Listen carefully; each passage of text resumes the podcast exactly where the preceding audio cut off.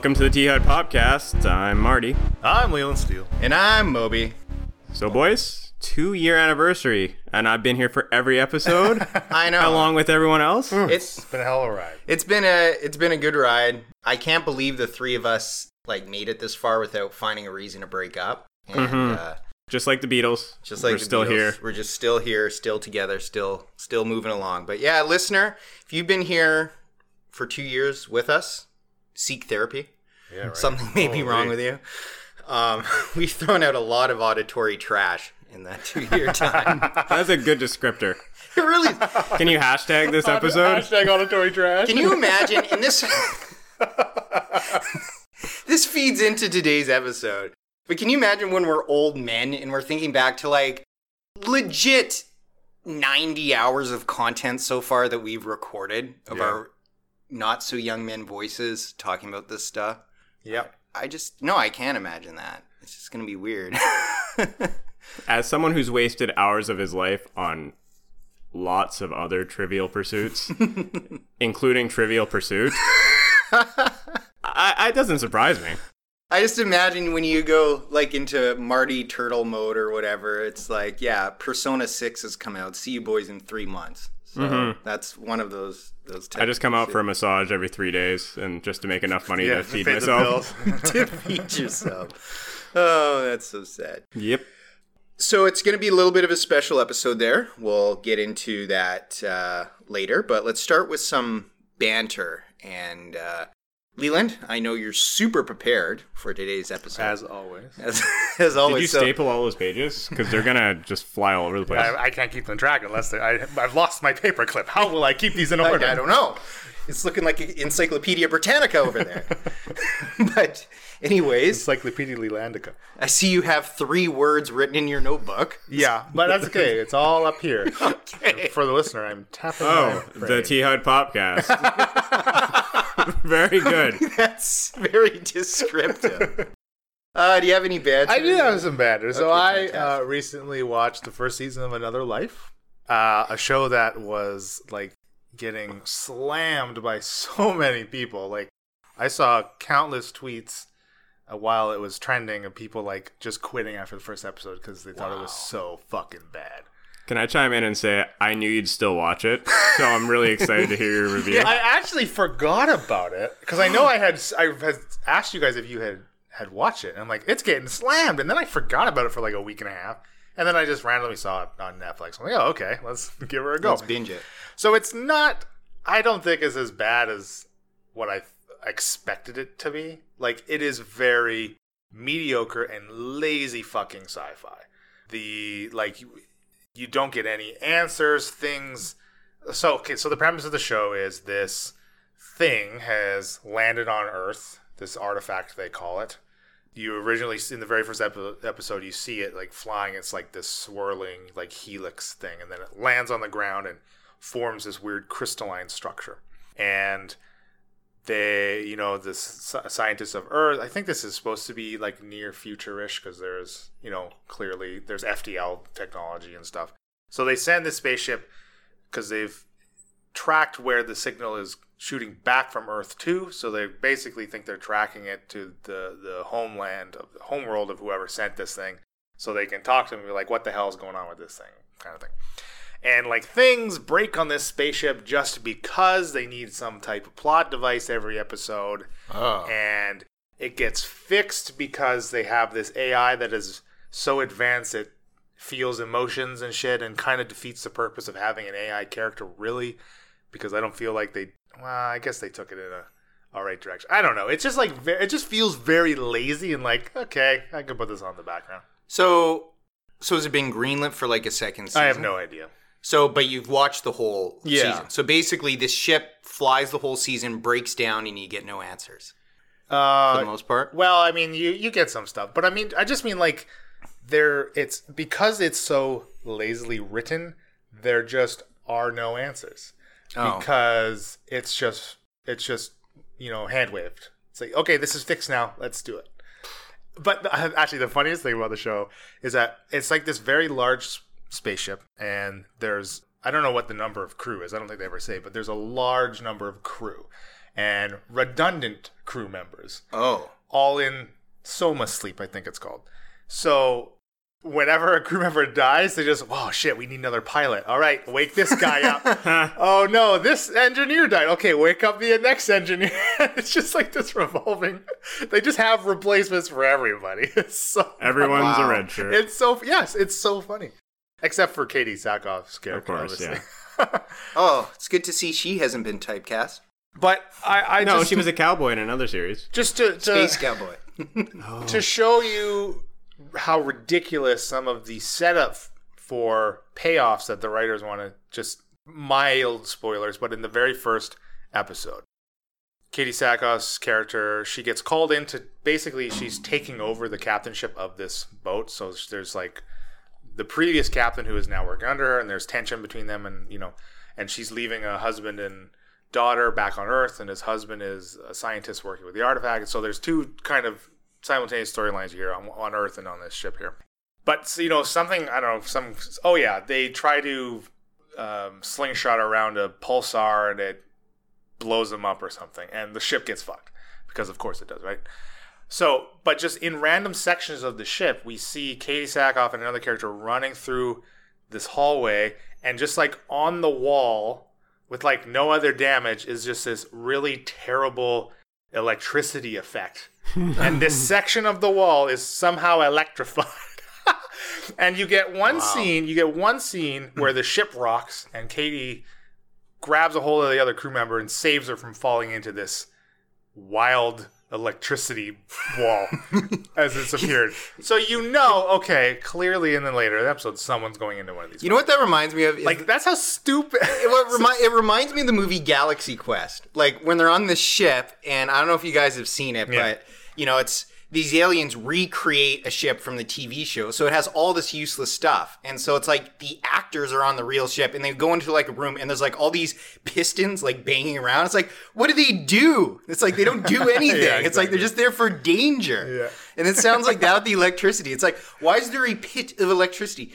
How it does was so weird. It's just how how does electricity crawl upon a wall? Because unless there is a conductive thing, there's and literally like the wall's not damaged. It doesn't. It, and then so like at the end of the episode, they're in like the boiler room or something, and of course, there. uh, there's another wall of electricity, and you know these two characters having this conflict. Well, one of them's going into that wall. like, of course, they've already set it up. This is so stupid. That's just called foreshadowing. It is so stupid, and it makes zero. s- Oh, I just I can't Guys, bitch I made other our things ship a battery. fully spoiling, I guess, but it's very mediocre. okay.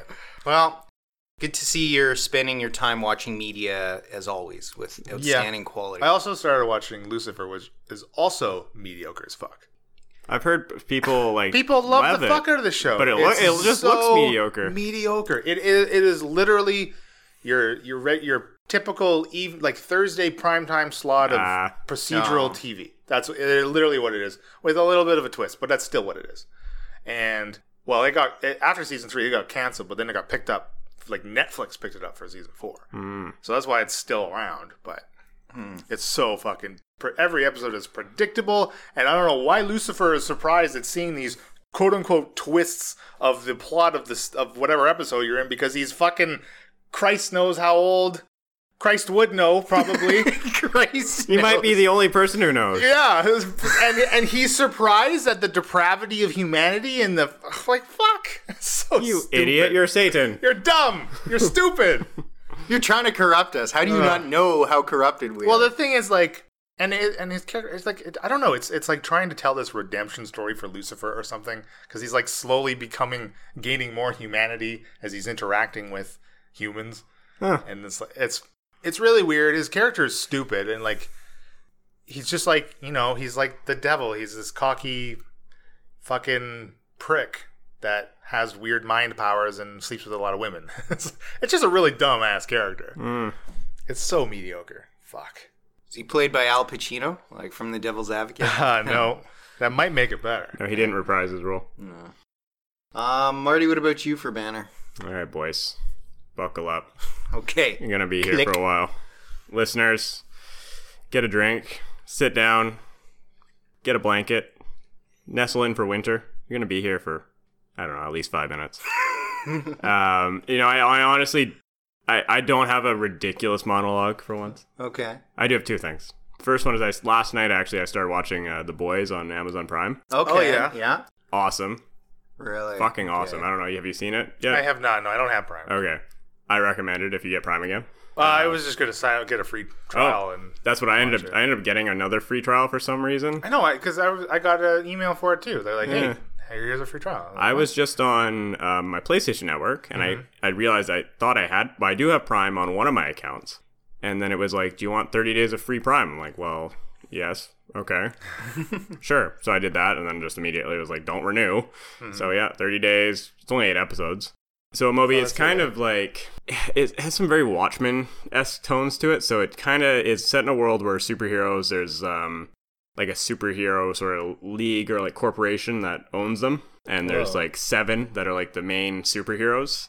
And it's very much like they make superhero movies about these superheroes, and then they're also like they lease them out to different cities for like you know millions of dollars. Like, oh, we'll protect your city, you know, we'll send you this guy and it's about like one girl joining that them and like finding out stuff about them and about another guy who gets kind of wrapped into their world and like spoilers would be like in the first five minutes so i can't dive into it too much and i rec- i wouldn't want to because it's actually an awesome introductory scene for some of this stuff but it's Okay. really cool really fucking brutal. The um, violence is like a 9 out of 10 and Holy just crap. a lot of stuff you don't expect watching superheroes to do like stuff from logan when you see these people you know people getting ripped up and stuff but actually seeing like a superman-esque character who can fuck shit up at like you know 100% effort and just see Whoa, know, Leland, we got to watch this. I'm Yeah, watching no. this I mean, looks really uh, good.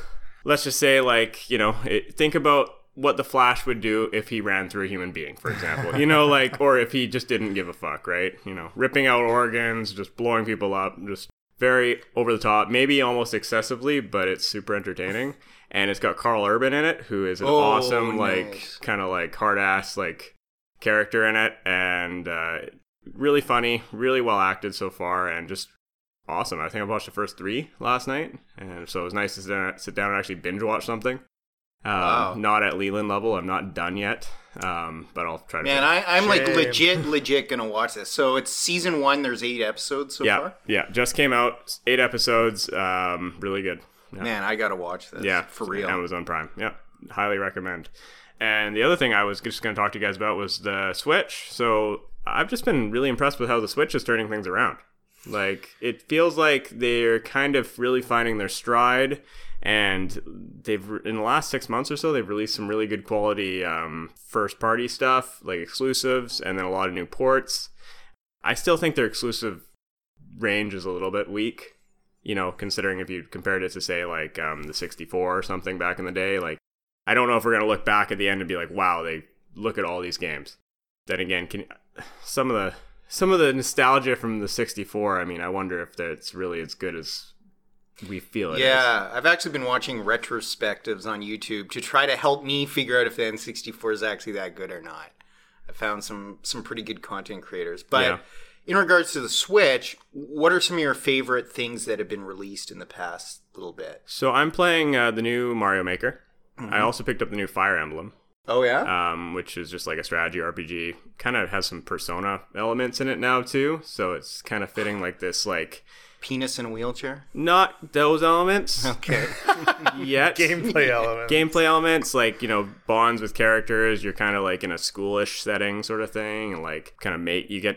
It's called three houses, so you basically have to pick like one group and then dip through like story means you'll be stuck with them basically and uh, it's it's cool because there's like a replayability to it you could you could move in replay with another house i guess later on but really solid gameplay and like it works really well on the handheld and on the um, docked version as well as like mario maker does as well Yeah. almost like to his in a way detriment when you're playing it handheld you can't play it the same way you would play on the dock All right. so you have to use like the touchscreen.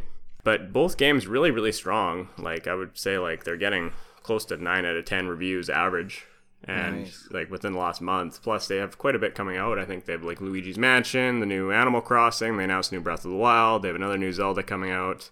Um, they announced like ports for The Witcher 3 for the Switch, which I don't know how that's going to work, honestly. I don't know if the Switch can fucking run that. I think they're going to have to like lower the graphical fidelity down like big time. So I wonder if that's going to be like 480p. Pokemon, like Oh shit, yeah, Pokemon uh, Sword and Shield. I mean, I know some people are really like up in arms about them not having 850 Pokemon in the fucking game, but like Jesus Christ, you can't go from a 2D game and then suddenly introduce all of the Pokemon ever in Yeah. the first game back. Like just let it go. They're trying something new. Like if if you've been really holding on to a fucking Gyarados since like the first Pokemon and trading him and trading him and trading him, like maybe you need to look at your life and realize there's 800 other fucking Pokemon. And I'm sure there's another water snake somewhere. Just move, deal with it. move on, move on. except except the snake. Well, if they don't have my Magikarp in there, you know, I'm bailing. Well, they have Magikarp. They just don't oh, have Oh, thank Gyarados. you. Yeah, he doesn't. Have. Day one purchase. Magikarp no longer involves. you know what? How we make Magikarp better? Cook them. Take away his evolution. okay. I always thought he looked delicious. He like stared at you with a smile, and you're like, "I want to cook you, baby." Probably. Lemon on cedar. And the other cool thing is, like, did you guys hear about the Joy Cons? The Nintendo fixing Joy Cons for free. No, I haven't. So there was an issue, I guess, with like Joy Cons where they were drifting, like they were just not working properly. Well, now they'll repair your Joy Con for free. You don't have to be under warranty. You just send it in, they fix it, send it back, okay. and that's really good. Especially considering Nintendo is not known for this. Yeah, I'll have to look into that. Are you sending yours in? Mine is fine. Okay. I've just used mine so little. I always use the classic controller. Like mine is docked 99%. I of often time. do as well. Yeah. That's cool. I, I kind of have a feeling like Nintendo was at this weird stage maybe a year ago where they're like, okay, the Switch is cool and it's selling, but like, do we want to develop another console? Because Nintendo seems to like just really want to be constantly making consoles. But then I think maybe they just decide, no, we'll go all in on the Switch for another three, four years. So let's start making content. It feels like it. It feels like they're they're still sticking to their being stuck between every other console's development. Yeah. Like we, I think we're getting a new Xbox next year. yeah. and a new PS and the PS5 might be next year, maybe the year after. And there's not going to be a new Nintendo console probably for another four or five years. no, Not exactly. at this rate. I mean, they just released a new Switch Lite, so it's just without docking capabilities. Mm-hmm. Kind of seems stupid. I don't know why you'd even bother. Why do you want half the half the console? Yeah. It does have like an extended battery life, I guess, but I don't know. Maybe it's for somebody. I don't get it though. Yeah, that that whole Switch Lite was weird. It's like let's create a console specifically to be both a console and a handheld, which is pretty revolutionary. Oh, and then let's just make a new version of it that's just a handheld. It feels like a step backwards, like an optional step backwards for consumers. It's like what what do you say like a hundred bucks or something on it to get it the Switch Lite or fifty bucks or something like that? It can't be much. Can't- and no. I'm not entirely sure. I think it's 50 or 100, but at the same time, yeah, you're losing half the functionality. It's weaker, so to some extent, it's not going to be quite as jacked up. It has a better battery life. But then, yeah, it's just it just seems odd. It seems like they're missing the fact that they had a handheld division, mm. and I'm sure sales wise that hurts them. Like they were they made a lot of money on the Game Boy, so like I don't know. But at the same time, it was really hard to justify buying a Nintendo console and a Game Boy, Yeah. especially with mobile phones. Like, how many people really pack their Game Boy around with them? Yeah, no, that's a good point. But yeah, that you no, um, yeah. I, I mean, that was pretty much it. I just wanted to like see if you guys had any opinions on that. And Well, I mean, I'm a Switch guy. I bought one mainly because you bought one and were happy in the beginning. And uh, in, you know, in the beginning, beginning- there was in the year happiness. 2000. Mine's kind of been collecting dust, to be honest. I've been doing a lot of PC gaming. Mm. Um, I actually bought a game yesterday just because it was on sale on a whim, and Steam suggested it for me. Steam has something optional, experimental right now that you can turn on where it'll suggest games for you. And my buddy, not listener Joe, uh, said that I should turn it on, and it suggested some really cool looking things. I think I'm going to be bankrupt pretty quick. But my Switch has been literally collecting dust. It's now caked in actual dust. And so it's time I should dust it off and look into some of this stuff. The Fire Emblem interests me. The Mario Maker I actually tried to buy, but you stressed to me I should get the deluxe edition, which was sold out at the time. Ah, Been like a couple weeks, so I should try to look again. yeah. I checked a bunch of like Walmart.ca and Amazon and couldn't get it. So I should get back into the Switch. I think Mario Maker would be right up your alley. I think so too, and I, I want to like swap maps with you. Mm-hmm. I know you're not gonna have like Goo Goo Baby maps for me, but Absolutely not. They're horrible. yeah. They're like just torture. Like to for me to beat the fucking map so I could upload it because you have to beat it to upload it. That was a Oh. ni- that was a nightmare. That was a fucking nightmare. so if anyone's actually played that map, I'm sorry. it's cool. Like it's a really neat map. Like I thought it was pretty creative, but um, like There's this- been a rash of gamer suicides trying to beat this map. I- Marty monologue. I think that my favorite one. Mario monologue. My favorite one I saw on YouTube was this guy made one which was basically like no matter what you did, Yoshi died in it. And like Okay. and like it'd be like you'd you'd run across certain blocks and it would release a Yoshi and like you couldn't save him. You just had to watch Yoshi just fall into a pit of lava and die. and like then he released one where you could save all the Yoshis, but it was super tough. And um, I watched some people playing that, and that was pretty. Uh, That's hilarious. Pretty bad, Whose yeah. mind goes there? I don't know. It's just mean, but uh, yeah, that's about it. Well, my banter is kind of a story, but it connects in a sort of long-winded way to our theme today. But it's a story from yesterday. So um, I've been spending some time taking care of my grandma. She has, I believe, she has early onset dementia, and my uncle who's passed used to uh, try to take care of her. They tried to take care of each other. So, anyways, she's at the stage where she's cleaning up, and I'm there, and she's like, "Hey, you know, you should look at our movies because maybe there's some movies you want." Now, my uncle had decent taste in comedy, so I was like actually legit interested in looking at these movies. So I go over to the movie shelf with her, and dead center is like the Karate Kid complete box set, one to four, special features, like not even unwrapped. One to and so four. I'm like, oh. Which four? Well, number four is Hilary Swank. Oh, the Hilary Swank one. Yeah. Okay. Is it actually called Karate Kid Four?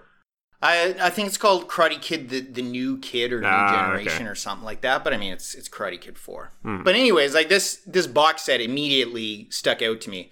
So I go to reach for it, and Grandma suddenly reaches to the right, and she's like, "Oh, the."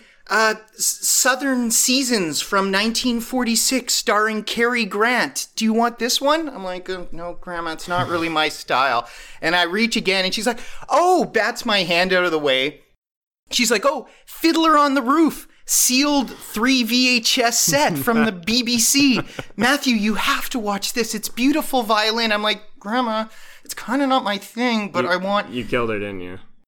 Well, to get all the movies. Yeah. Yes. I was about ready to kill her. I was about ready to push her out on an ice floe into the Arctic after all this. And then, like, she kept cutting me off. She goes to some third movie, like some fucking Love Boat movie, like with Dick Van Dyke from like 1970.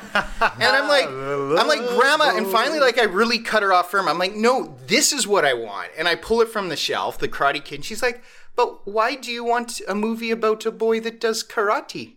And I'm like, Grandma you don't know, and I can't explain this to you. And uh, it was just funny because I knew what we were going to podcast about. And in that moment, I thought about how much of a disconnect there is between two generations ago and where the generation is today. Like, she was thinking, obviously, that I'd like completely different movies than I'd ever want to watch. She was just so disconnected from me. And so, what we're going to get into, what I'm going to ask you boys is two generations down the road from us, we've got Leland and he's like, "Hey, you know, little little boy, do you want to watch Lucifer? Lucifer, this is good for you?" Never subjected Satanism upon any child. Okay. Uh, 13 Reasons Why, little boy? Do you want to watch 13 Reasons Why? It's been edited. It's been heavily edited. So. It's acceptable for your generation. you probably won't kill yourself now. Yeah. Suicide's been eliminated for a full Honestly, though, if if there's any deterrent to going to town on your own risks, it's probably watching that scene that they took out of season Well, that's the that's the thing that that that scene is horrifying. The rest of the show, I could understand the context in which like she seems to still be around and affecting people after she's gone, and like people were a little bit like, yeah, that kind of represents almost like even after you're dead, you're gonna be around, but you won't. You really aren't. You're gone, right? Um, I think that was the the context in which people were kind of like bitching about the show and mental health and how it affected suicide rates, but I mean, at the same time, it's a TV show. But isn't uh, is is not the message of like even when you're gone like look at how many people you will affect like the outcome of you committing suicide look look how many lives it is affecting isn't that Hmm. not a good message I think it is, but I think it was being taken a different way. I think it was Wow. being taken like well it was be taken within within the context of the show and Yeah. like the show did not do a very good job of handling it no. like it, that trying to portray that message no because you're like you're it's like she's like terrorizing these people from beyond the grave almost. yeah, it's, almost as like revenge suicide, yeah right? yeah And I really think that was just a really weird message. Also, but really in the way they portrayed it. Uh, We, I mean, obviously, without getting into a 13 Reasons Why review, um, basically, like the reason why she killed herself was very confusing too. Like the the build up to it, it's almost like she didn't want. There was almost no plan around it at all, and then she was like, "One, if this person doesn't help me, oh boy." I'm gonna do it, and then she did. Yeah.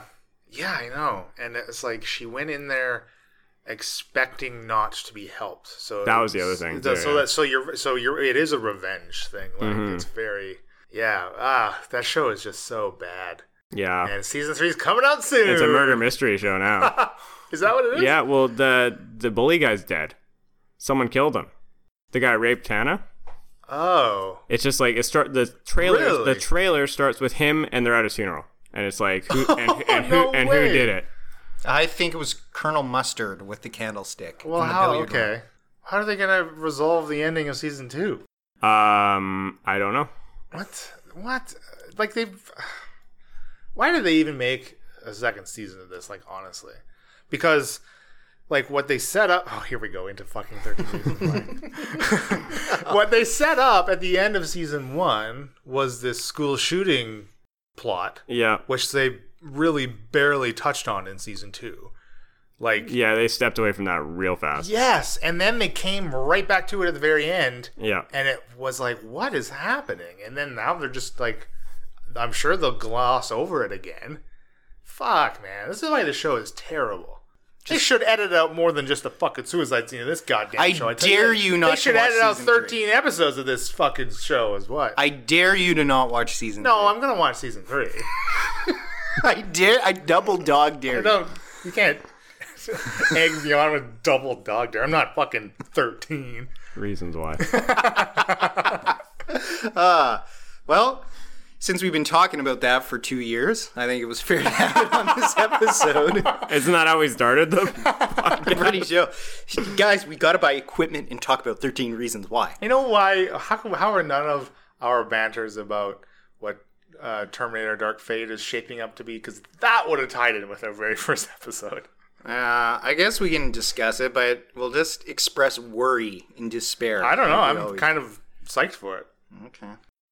I just thought if I brought Just up because Nin- you hate women doesn't mean the movie's going to be bad. Leland, I, I, I love the weaker sex. What are you talking Oh about? my Ooh, good. Just kidding. Oh wow.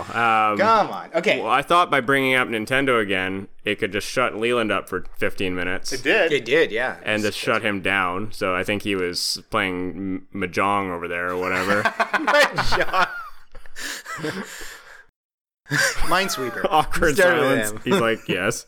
yes. He's like, you come, you I ready? got, I got a couple more matches. All right, let's All uh let's jump into the segment. It's time for movie musings. and crazy about cardboard. Wait, What's mine? the video game variety show. Fucking with you. It's time for the video game variety show. Okay. Thanks. Thanks, listeners. bye bye. this is our first uh, mega segment. So, on our two year anniversary, we're doing a mega segment, uh, which is going to tie in uh, all three of our topics. Um, and this mega segment is called Generations. As we've spent a very long two years being here, uh, we wanted to discuss with all of our topics how things have changed in the past couple generations and what a couple generations on from us what media might be like and the various uh, disconnects. And so we're going to start with with the movie musings portion. And with that we'll break it down and we'll start with tv and uh, just some general thoughts from you guys to start about how tv's changed um, not only during our parents generation but even during our own generation. And just kind of what we've seen. Okay. Uh, well, first of all, I'd like to thank you guys for diving deep into the Patreon fund to bring me back for this episode. you know, I'm glad you actually used your entire Patreon budget. All of it. We did. We spent it To all. bring to bring. Marty back, I mean, I was reluctant. Um, you had to get a hold of my agent, and he was reluctant to even speak to you guys, knowing the context and the things you guys talk about. I, I just bought five massages from you, and then you said, "Yeah, I'd throw in a podcast for free." Buy, buy five massages, get a, s- Get a six podcast, guest for free. guest for free. That's uh, probably against the College of Massage rules, but, but the college doesn't know. but I'm not registered The yet. college doesn't condone podcasts. they probably don't, uh, unless it's about massage. yeah, I was gonna say. Uh, so yeah, TV. TV's cool. You know what? TV is so big now. It's Yeah. like we're one of your things here is talking about asking about the golden age of TV or like what was the best age and I mean when I think about like It was '90s cartoons. that was a good one, but I think the golden age is ongoing to some degree. It's really for me, I I really enjoyed maybe about five or six years ago. There was a lot of TV series I was really into, and they were all kind of wrapping up. I mean, around the time Breaking Bad was ending, there was quite a few that I was watching every time the season came out. And now I, I feel like there's a little bit of a disconnect between just people in general, where very rarely are people watching the same shows. Mm-hmm. And the water cooler discussion or like the general like culture seems to just kind of be doing their own thing because there's so much and it's all good. I mean other than big sports events that's something where that's really different from the last couple generations. Like people don't really sit down on a thursday night to watch the office you know? Like that like that was a big thing. We'd get together and watch tv Yeah, yeah. i haven't got together with someone to watch a tv show in a very long Yeah. time You guys remember when we would all get together on Monday and watch Prison Break? we watched house House, yeah, Yeah, Prison and Break, House. and Yeah. prison break Yeah. yeah. the OC on DVD. We did watch Oh, the OC at one point. That's right. That is 15 years ago. Hell, that was a long time ago. Well, and I hope we're including here streaming as part Oh, of sure. TV. Well, Absolutely, I, I think yeah. predominantly what's changed in the television industry is just the that- consumption of the television Yeah. industry. How do we consume TV? Well, we mostly stream it. yeah. You know it's, and that's the main point that I have. Uh, for me, the golden age is now. I know we had fun watching those shows together before, but to me, the golden age is now, where I have so much choice, but it's my ability to spend my time. It's almost hard to articulate, but to maximize that choice. So, you know, one of the things that ticked me off and reminded me of old TV was Chernobyl because even though that came out on streaming, they only dropped one episode a week. And it reminded me of how TV used to be, where Ah. they did only drop one episode a week. And I'm like, I hate this. I hate that I can't binge it, which you can binge most shows. Hmm. That's because it wasn't technically streaming. It was HBO and they have a streaming service. Right. So they're still predominantly a over-the-top cable network. and I- I guess I feel that the dropping one episode a week thing is is now obsolete. I think that people don't really want that. Uh, well, I don't know, but I mean, like Netflix does that with some of its shows too. But it's doing it with shows that are airing like, like concurrently with when they're Yes. releasing weekly episodes. So Yeah. you are still getting this like weekly episodic TV experience, but with through your streaming service. Yeah, they do it quite often with like the Riverdales and the Yeah, CW shows that they have. yeah. Yeah. Um, I wonder if that's that must be like network specific.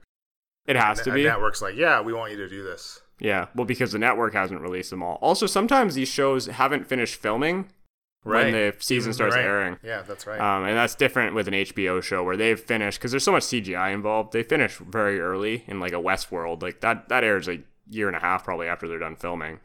Um, same with like Game of Thrones. I mean, the last season took them two years to fuck that up, right? So and they had filmed that in like probably 2016 or something. Yeah. Um, I think a precursor to binging, which again, between between streaming itself and allowing you to binge, those are the two big changes that I've seen in our generation. But it, there was a precursor to binging, which was when we had this rash of DVD releases of shows Yeah. in the early 2000s. That was big. And I remember with a bunch of my friends, Battlestar Galactica, we made a decision together to not watch it until the series was done and on DVD, specifically because we wanted to binge it. We had seen the first few episodes. We're like, this is a really cool serialized show that's got like one concurrent narrative. It's going to drive us nuts. Let's just wait for it to come out on DVD. I was the guy that chose to buy it for everybody. And then we'll just like binge through a couple discs a night. And so I had a group that met every Sunday night and we would binge through at least a disc, at least four episodes. And so there was that craving to binge before streaming even existed. Mm-hmm. I did get in on this. I have quite a few TV DVDs from that era, and it was really awesome to like buy like Star Trek DVDs because watching them on TV and watching the whole season was always really tough. Yeah. You'd always miss something. You, you'd miss something and it was hard to watch it on TV. Like I, I don't know if Space Network or whatever that had Star Trek at the time was running episodes concurrently or whether they're just ra- randomly running Right, episodes. right, right. But I mean, if you were busy and missed one or two episodes, then you couldn't go back. unless Well, what, owned what, what is it? What is it called when they they serial? Is that the term? They Uh, serialize when they're Uh, No. um, sy- I think it's uh, is it syn- syndicated? yeah syndicated when they syndicate a show Yeah. and it just like it just plays all the time. Mm, yeah, And- it gets picked up by another network usually, Yeah, and something then they they loan it out, and then those those places just play episodes. They don't necessarily Yeah, they play don't them in give a shit order. What's being played? yeah. Not really.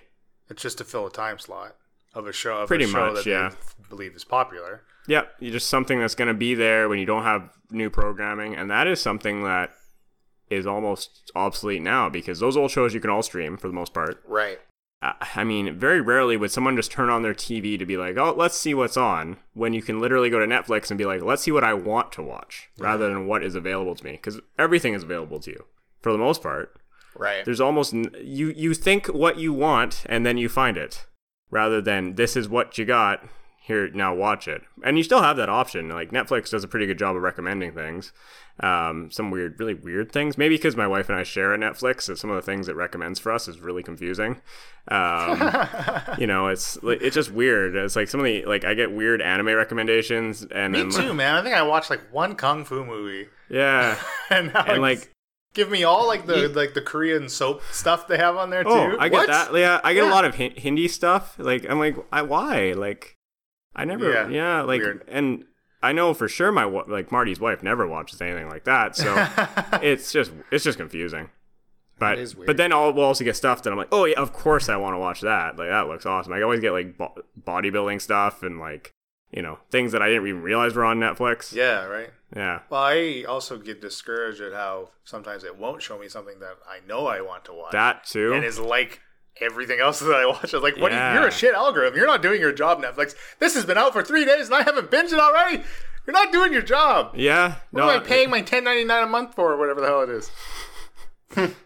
all kind of along that line is real like actual TV, cable TV is it dead or close to dead? I- I gotta say, it's gotta be close. Yeah. I really think that the idea of buying cable packages, the way in which we used to do it, is gotta be going away. Yeah, I know. I think there, it's just gonna be a better internet. We're gonna have better internet, and that's gonna be included somehow. And it's gonna, there's just gonna maybe, maybe some providers will have some connection with a streaming service, kind of like how um, Shaw had like a streaming service at one point, Yeah. I believe. Um, maybe they're gonna try to sink their talons in or just be a part of this because they're not important anymore. Like the Disney Plus and the Netflix and the Hulu's and the you know even some of the smaller ones that are, have a very niche market, like um, even like a Crunchyroll or whatever for anime, like they make their money, you know, and they have a big user base, and obviously they're not as widespread as a Netflix, but they. Why? Why would you use anything else to watch those things that you want? The only Right, thing I can think that really has it still has a, a- a- maybe a place is like sports. Yeah. Or That news. being said, the other day, some ball game was being streamed on YouTube, and it came up, and it, like YouTube recommended it to me.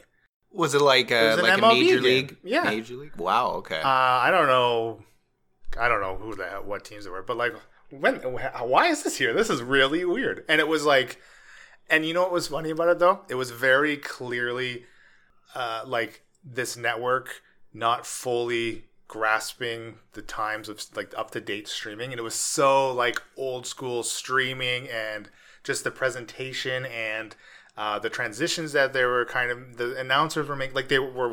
It was like they had specific announcers for the stream or something. It was very weird. I don't know Oh. what's going on with it. But yeah, I was very surprised to see that.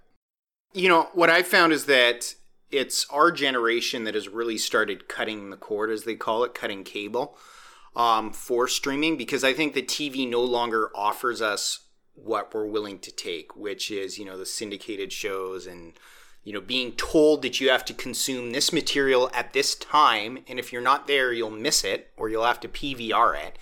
And it's just, it, it's obsolete. And the people that do have cable still, I'm finding it's just people in my parents' generation, my friends' parents, my own parents. They're the only ones I know now that have cable. Yep. And Mine too.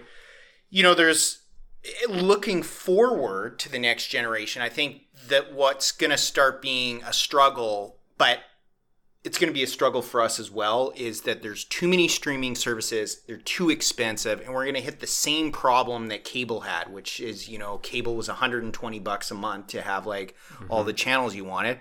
Well, streaming's getting up there. Yeah. Pretty soon you're going to have Disney Plus. You want your Netflix. Leland and I want our YouTube Premium it's adding up. And we mentioned this on a past episode. Yeah, we have. I agree and I disagree. I think it is getting more expensive, but I think comparatively to what cable was costing, it's still not that bad. Um, I mean, Netflix being still, I think, for like the uh, if you were to get like the family Netflix with, with like 4K, you're still only paying I think like 15 bucks a month. Yeah, that's It's true. Pretty fuck- Right, but the point Moby's making Yeah. is all of them combined. I agree, but what I'm kind of getting at here is that I don't think you need all of them. It's Uh, yeah, I mean, obviously you don't need all of them, but I I feel don't know. There's, there's, well. Let's say let's I, say I feel I need at least three. I need Amazon. I need Netflix, and I'm gonna need Disney. No, four. Disney Hmm. Plus, and I'm not giving up my YouTube, YouTube. Premium. Well, let's see. Okay, well, Amazon is included with Prime, so like Yeah, you can that's almost like just re- that's almost like an add-on to like con- another convenient thing. So like that's true. you know, I almost Which is smart of them. it is very smart because I mean honestly, like Amazon is just the trillion dollar company. It's crazy. Um, and then you have Disney, which yeah, that hasn't really Launch. shown us what it can do yet, but that could be something for sure. So maybe, say that's another 14 bucks or whatever.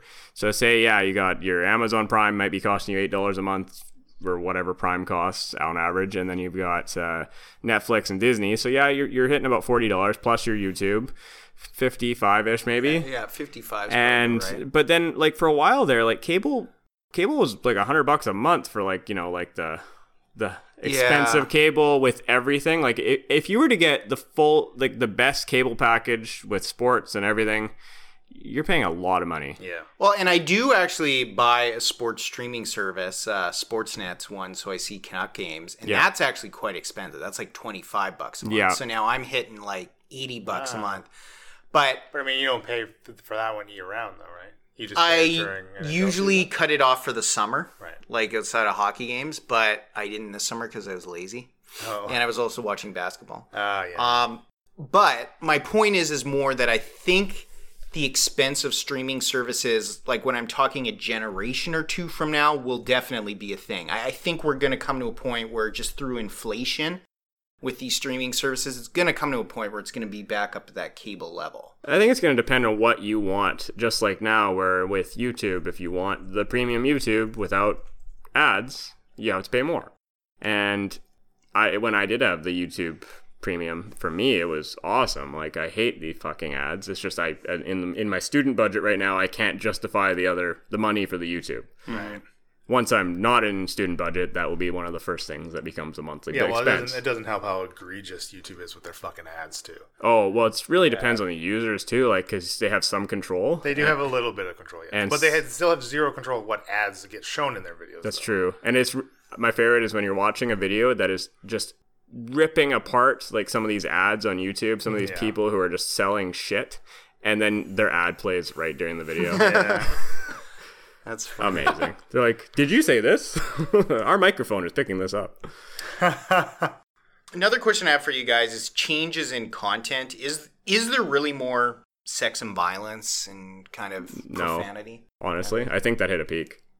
I th- Yeah, I really I thought agree. about this and I really thought, you know, cuz I I don't want to be quick to be like, "Oh, it's not more violent or it's not more sexualized," but honestly, like, is anything more violent than like The Sopranos was, or like any of these HBO shows from like the early 2000s? No, and and another point I was going to make, actually, I'm right along your lines, is like with sexuality. There used to be like in every movie they'd like force in a sex scene or two, like Yeah. even if it didn't make sense to the plot. And they've just quietly, like I don't think the media's reported on it or anything. Quietly, that's just kind of gone away. It's like you don't really see a sex scene in a show um, unless it serves the plot, and even then, it's not like drawn out soft core style or anything like that. It's Not just like as often. quickly, not as Yeah. often. Even like, I mean, look at Game of Thrones season one versus season eight. Like, I mean, season one was like sex position. Like that's how they explained stuff. I mean, it was great because it was like, wow, this is boring. Let's just info dump with titties. Yeah. And like then I'm they, paying attention. then they just stopped info dumping and they stopped titties. So it was just And that's, that's the summation of the fall of Game of Thrones. Very eloquent. what? Well, I mean, if it if uh, someone would be of the opinion that sex and violence has ramped up, it is. It would come down to easy of, uh, ease of access, right? That's going to influence any any person's perspective on it too. It's just like just because you have access to all of it, Mm, it's all there and it always has been. But now you can look at all of it that is way true. more easily. there's definitely like a they've made it easy for especially younger people to maybe consume some of this stuff Yeah. you know it's all it's very readily available e- although there are like obviously child locks and stuff but like Yeah. you know there, there's always been that but it's always been easily circumventable Well, yeah, because they're always they're always literally the least amount of security that you could say a company is quote unquote morally obligated or even lawfully obligated to insert. Mm-hmm. It's not like they give a shit. They want it to be consumed. It doesn't matter who's consuming it to them. Yeah. They slap they slap a rating on it because they're forced to by some arbitrary rating system, and then that's all. The, that's all the work that gets done, because that's all that anyone is required to do. I mean, like when we get into the video game, we can kind of talk about loot box stuff because I want to get into that a little bit. But it's the same kind of shit. There's zero regulations, really. they're trying to on put them on now they're trying to put some like actual regulations on like the the odds and different things Yeah, but but in the UK, all that that just failed because Oh? Okay. they ruled that the implementation of this type these type of loot boxes does not, by the letter of the law, currently fall under gambling. ah So now there's it's literally like, well, if you change the laws, then maybe we can do something. Mm-hmm. That was very recent, I think. It's interesting. Yeah, it's dive it's into it's really like something that it's been almost outside the law for a while anyways. I mean, even when I was in Japan, it was like watching how gambling is illegal, but then video game gambling is not illegal. Yeah. And it was very odd. As long as it wasn't for money, as long as it was for like tokens to buy things, Mm-hmm. they could get away with it. And it was totally okay. Yeah, it's insane. Well, everyone's getting in on it too, even Rockstar.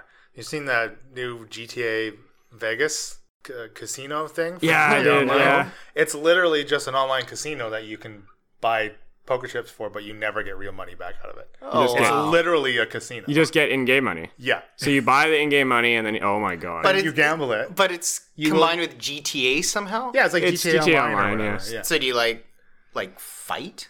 No, Oh. no, you, you it's like a it's a casino with money Within the game. with you buy chips on the online and then you play and then you get in-game money back. So you could you start with in-game money, you could get more in-game money and then buy stuff with the in-game money. So no matter what, you've given them your real money. Right. Right, right. Got and it. because it's gambling, it's super addictive for some people. Yeah, and it's literally just it's literally just digital digital versions of these game a game you would go to. I mean, it's it's it's literally like logging into like a BC Casino or, or wow, it's that in depth. Well, they're you're playing these same games, but like you you can't actually win real money because it's not technically gambling. Wow. Um, it's crazy, but you know they apparently there's a limit of how much you can spend in real money a day or some weird thing. I, I don't know. It's crazy though. It's egregious. that is great. Yeah. Wow. At least there's still a few developers out there and they they just don't they don't do it. You know, that's not what they want to do. Well, you- I don't understand why why why would Rockstar want to?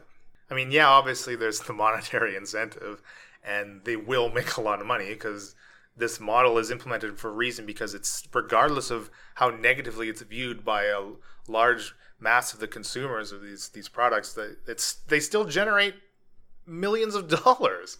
maybe billions. It's crazy. Honestly, like like People are so stupid. they've made so much money off their online that it makes Yeah. everything else they've made look like chump change. Wow. And I mean, and they and they make a lot of money off game sales. Like I, I know. I, I think Red Dead's probably sold like uh, upwards of 10 million at least. And number two, it was a lot. Like 10 million copies. Yeah. Yeah. Yeah, That's insane. that's in the hundreds of millions of dollars Yeah. of revenue. And yeah, they probably spent 300 million on it. But now with all the online portions making money off of it, Right. like it would be like if a movie if Marvel released a movie and then somehow could like keep you coming back to the movie over and over and over again spending money on the Avengers 4 or whatever and not only are you spending money on the $20 movie ticket but somehow you're spending $20 a week on it because they're still luring you in with something Right. Eh, I mean, I don't know how there's anything comparable in the movie industry other than maybe merch and like, you know, toys and things like that. But video games have this unique ability to just keep sucking the money out of you. Yeah, Yeah. they do. Well, especially nice. once once the game is done and out, you already have the groundwork for all of these different add-ons. That's also what a lot of um, publishers are doing. They're getting sneaky fucks and they're releasing their games with clearly missing content. But at launch, they don't have any of these microtransactions. So when it's getting reviewed, it's reviewed favorably. And then a month, two months later, they implement all these microtransactions and make the money I guess, I guess like it's fucking ridiculous and then nobody is no longer talking about them because that's kind of how a lot of reviews industries go is you review what's hot and then you've already you've done it you don't come back to it Yeah, the whole season pass thing is sometimes just shit. it's really dirty to me. I mean, these fighting games do a lot of it where it's like every year you, they release a 25 or 30 dollar like character pack and that's all it really is. Mm-hmm. And y- yeah, I get there's work to go into balancing and making these characters, but are they just withholding something? Like especially in the first couple months when something comes out like and you see this a lot with like Mortal Kombat games and stuff where Yeah. like characters come out really fast and it's almost like why would you bother buying this game until the complete edition comes out? Right. Exactly. Hmm. Like I want to play the new Mortal Kombat but I don't want to spend $80 and then not have the full game that I'm going to have with all the tweaks and balances and everything that ends up coming out a year and a half later yeah Well, let's jump. Let's just finish off this uh, mini sub segment here by talking about movies specifically. well sorry before that i had one comment on Okay. streaming services so how feasible is it uh, until we get somebody out there being able to garner some type of deal with all these different streaming services and allowing consumers to buy a higher price package that includes a certain number of these services. Mm. Ooh, like a mega Yeah. service. Like how feasible is that to ever happen? It, I don't think it is feasible at all, considering that these corporations are self-owned at this point. Yeah. Like Disney is its own thing. They're not going to pair with Netflix. They're competitors. Yeah, exactly. Um, but you may see that these companies continue to snap up other companies, Right. Um, and then Yeah. just have them under. You know, they're not officially part of it, but just like Disney has Fox now, Mm-hmm. you know, or aspects of Fox. But they may still run parts of that separate. You know, like I could see that. I think Hulu's still its own thing, even though Disney Plus is its thing as well. I think I think actually Disney Plus has some sort of service coming where you can buy both. Oh, Um, okay. some sort of like combo package Yeah. because Disney Plus won't have anything R rated. Oh. Hmm. That makes sense. I think um, All the tits and gore on Hulu Mhm. and all the family Hulu, on Disney Hulu. I, I think ego and control, like wanting to keep control of your content, is what's going to stop the feasibility of that right. Mm. um, from these companies. I mean, these are now big companies with a ton of cash, and they don't they don't need to make these kind of joint mergers. But like Marty said, I think they'll swallow up some of the smaller ones. Sure. and you'll be left with a So few then mega. h- corp- how long until if ever we get this type of arms race quality wise for original content because speaking of well i mean the boys is uh, is that an amazon video original Yeah. so uh, they have another one coming out that looks cool called carnival row with orlando bloom that looks Yeah, interesting saw too that. i don't is that out already No, I just saw I just like, keep getting ads in my Twitter for feed. it. Yeah. Yeah, it it looks interesting, and it looks very high quality. When you look at a lot of Netflix originals now, and we've again we've commented on this before, like 90% of Netflix originals are just trash. They're just literally someone just literally someone like approving some random script and that gets made for who knows how cheaply. I don't know. There's a lot of bad ones on Amazon too, I feel, but at the same time, at least for me, I very rarely just browse Amazon, you know. I don't Right. Amazon and chill. Right. You know, I right? Like it's, it's like if I swing on Amazon I want to watch, I know what it is. I'm going to go get the Amazon for the month and then get that show. right. Right. Um, but that arms race is coming. I think only a couple years. We like, ha- well- with Disney. So so that. the consumer is only going to benefit? Like are we only going to be getting higher higher quality originals? I I think so. I think it's we're gonna get fewer originals, but I think they're gonna be higher quality because I think they're gonna have to trim that. their budget from the shittier stuff. Mm, I think we're gonna get an excessive amount of everything, and there's gonna be good and bad. Because if you look at Netflix, they they have not slowed down on the garbage. No. If they've just ram- they've ramped it up, there's the odd time that they crack down on some, probably because the budget's too high. But a lot of their like foreign shows and stuff, like they have a lot of stuff on there, good and bad, from all walks of life and everywhere in the world. Like they definitely really have branched out in the last five years. Mm-hmm. Like because ne- when a Netflix original used to come out, it was a big deal. Yeah. I mean, even at the time when like Orange is the New Black was like in their first season, like Yeah. around that time, like you could you knew at least you were getting a quality show. It was very rare that you were getting something that was not worth sitting down at least to watch. Even if it wasn't perfect, it was good. Yeah, yeah, absolutely. And I don't know about that now. I well, I do know it's not No, that way. no. You cannot just see Netflix original and think, "Oh, goody." Right. Um, you should be be wary. It's honestly, it literally has gotten to the point where I'm like, oh, great, another original. yeah. I wonder if this one will not be trash. Hmm.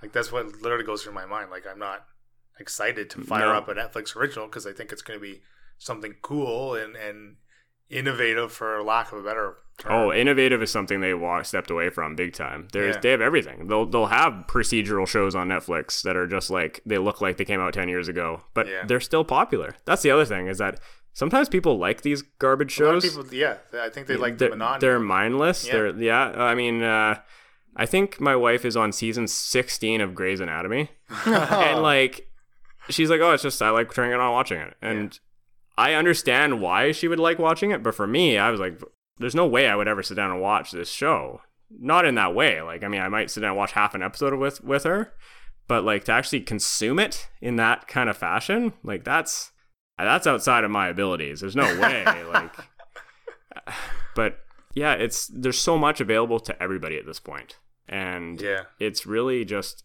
it's a golden age that does not seem like it's ending anytime soon. Let's uh, just finish off with movies um, here. So, how have how has film changed over our generation and since our parents? Um, you know, I was thinking about this, and I think movies haven't actually changed as much as TV has. Um, I think we still consume movies in a lot of the same fashion. Um, the only way it's, way it's changed really drastically, if we're going back like maybe decades, is the uh, need to make everything a blockbuster or a sequel or a franchise. That feels like a big change. Yeah, I, I'm along that vein with you. I have that, eh, you know, the whole concept of expanded universes and Ah. franchises are, are the big change. The expanded universes that have only worked for one expanded universe. yeah. Right. Though others try. Well, and also I think it's it's it's le- well, okay. I was it's less of move the movie industry changing, but more of it being contextualized with political landscapes as well.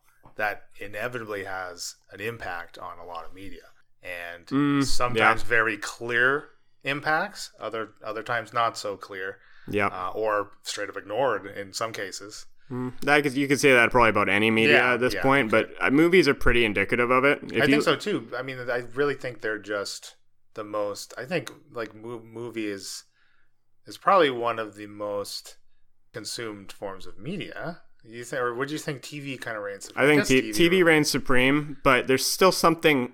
There's still like an aura about movies. Yeah, There's something still special about it. I don't know if it's losing that a little bit with the quality of TV now, but when you think about like even comedies from. So I was thinking about 40 Year Old Virgin the other day. Mhm. And I remember when that came out, it was like 2006 or 2005. So it's almost 15 years now. yeah. Wow. And it was the funniest thing we saw when we were like Yeah, 17 or was, 18. yeah, Like, we were was. really young and it was hilarious. But now there's stuff in that movie that doesn't fly by today's standards. And there's stuff in a lot of those movies that is almost like you wouldn't really see in a comedy movie. And whether it's just like it would be considered misogynistic or homophobic or any other thing, you they have to really change how they appeal to modern society and modern kind of like culture. And if you look at stuff from like the 80s and 90s, it's even more so. Like it's definitely really changed. And I think you're right. It hasn't always changed almost visibly. It's almost been very subtle. But then sometimes, especially in the last couple of years, I, I don't know. It feels like there's a definite change. Yeah. So is that what you were getting at, Leland? Is that Yeah. the politics? Yeah. I think that's probably hurt comedy more than any other genre. Just I think because so, for sure. comedy has always been about being offensive, and that's that's where like half of comedy lies is being outrageous and offensive. But now you can't do it. You know, you could do it before, and you knew it was offensive. You knew the joke was, but you could still get away with doing it without having a huge backlash against you. But now there's a very vocal group that will get mad. Yeah, well, and it also stuff. speaks to the genera- generational divide as well. That's too. A, a Yes. lot of a lot of these ideals and societal standards are no longer the same Mm-hmm. or or as acceptable as your your grandfather may think or perceive the world as being kind of thing, right? Well, I would argue, along with Marty, I mean, we were adults, we were young adults, but we were adults, or at least I was, growing up in the the, the heyday of the 40 year old virgin group. yeah. and uh, you know it was like those movies were like kind of the last run that could be super offensive and i feel like around 2010 that year was the cutoff point or close to it and yeah, around I would say around that point is when these comedies that were like every year there was like a lot of really good movie theater level co- comedies that seemed to really wane, right and it still has. and it's still waning and that's almost like an idea for a different you know movie musings topic is is comedy dead I think we've happening? actually talked about Yeah, it the day the laughter died. We Yeah. that. Oh, okay well shows how how important the podcast is to me It just shows your memory, which we already know is poor. It's terrible. who are you guys um How did I get here? next Where's not my false beautiful teeth? car. Last question on this: where where are films headed for subsequent generations? So generations after us. Any thoughts? Mm, like regular films or porn films. Well, we know where your mind's at, so let's start with. I haven't talked about our uh, sponsorships from like RedTube in this episode yet, so. um, is RedTube even a thing anymore? Crazy about cockboard. Crazy about cockboard. that sounds like a torture device. Vagina game variety show. You have a lot of editing there, uh, Leland. yeah, that's that's staying in there. editing. So, Marty, let's for a change not discuss porn, and how about you discuss real films and where they're headed? Whoa, whoa. Uncalled for. but Yeah. Okay. I believe well, we. I also believe we could stay on topic, but that's. a little- anything else uh, offensive you want to say, Moby? You want to put down some more people, more uh, things they enjoy? You're very doing? intimidating with More those sunglasses. professionals? Leland never wears sunglasses, and when I'm looking at myself reflected in your flexing eyes, as hard as I can. Well, I would wear my sleeveless hoodie, but it's too fucking hot. yeah, you'd you'd die. Yeah. Anywho, um, regular movies. They're where they are, man. What else can they do? With I don't. movies? I honestly don't think they're going to change that much. I think that the the biggest change is obviously that 3D push that we saw that came after Avatar. That was to really ramp up ticket prices and give them an excuse to maybe add some technology that most movies do not implement well at all, and they still don't. You know, even IMAX, like most movies that are in IMAX, do not implement it well, and it's still a waste of money.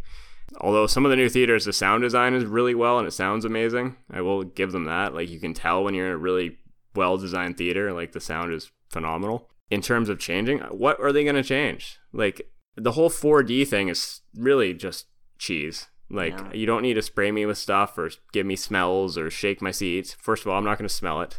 Thanks. That's discriminatory. Yeah, you know, my olfactory nerves are toast. I'm sorry. But um, yeah, it's I don't, what are they going to change? You're just going to make new movies. The the context and the content of movies is not really changing either. Like I think we're still in the movie, the superhero age for some reason. Like that hasn't gone away. Yeah. So what? What is there? Oh, I would. I've got a few things. I would argue that um, it's really going to become more and more just remakes, sequels, franchises, expanded universes. That that's like honestly going to become ninety percent of what's released. I have outside of animated shows and Oscar bait, which is like you know little dramas. I that- think that's already the case. already to that level. Pretty damn close, in my opinion. I think everything's already been done for the most part. Now, is that going to impact positively the smaller filmmakers that do have unique ideas? And when we see those types of movies, uh, the adverts for them, that it will draw more interest than it otherwise would. In a, in If a they're less given, if they're saturated given a shot, Yeah, you'd have to put a pretty good marketing budget behind them. But I look at a movie that's high on my list to watch, which is, you know, The Irishman, which is this uh, upcoming mob movie that's got Pacino and De Niro and Joe Pesci came out of retirement for it. Wow. And it's, you know, it's uh, directed by Martin Scorsese, and he hates streaming and he hates Netflix. But they were the only ones that were willing to produce this movie for him. So he's a sellout now. So he's a sellout because he really wants to do this movie. But reading about that, it kind of really drilled home to me that, you know, you look at the star power in that movie and no major studios willing to release that as Yeah, a that's like crazy. A, in theaters. So it is going to be right to Netflix. Right to Netflix. Wow. They have no other choice. You got to go where the money is. Well, that's also showing where that where the money is. Hello, listener.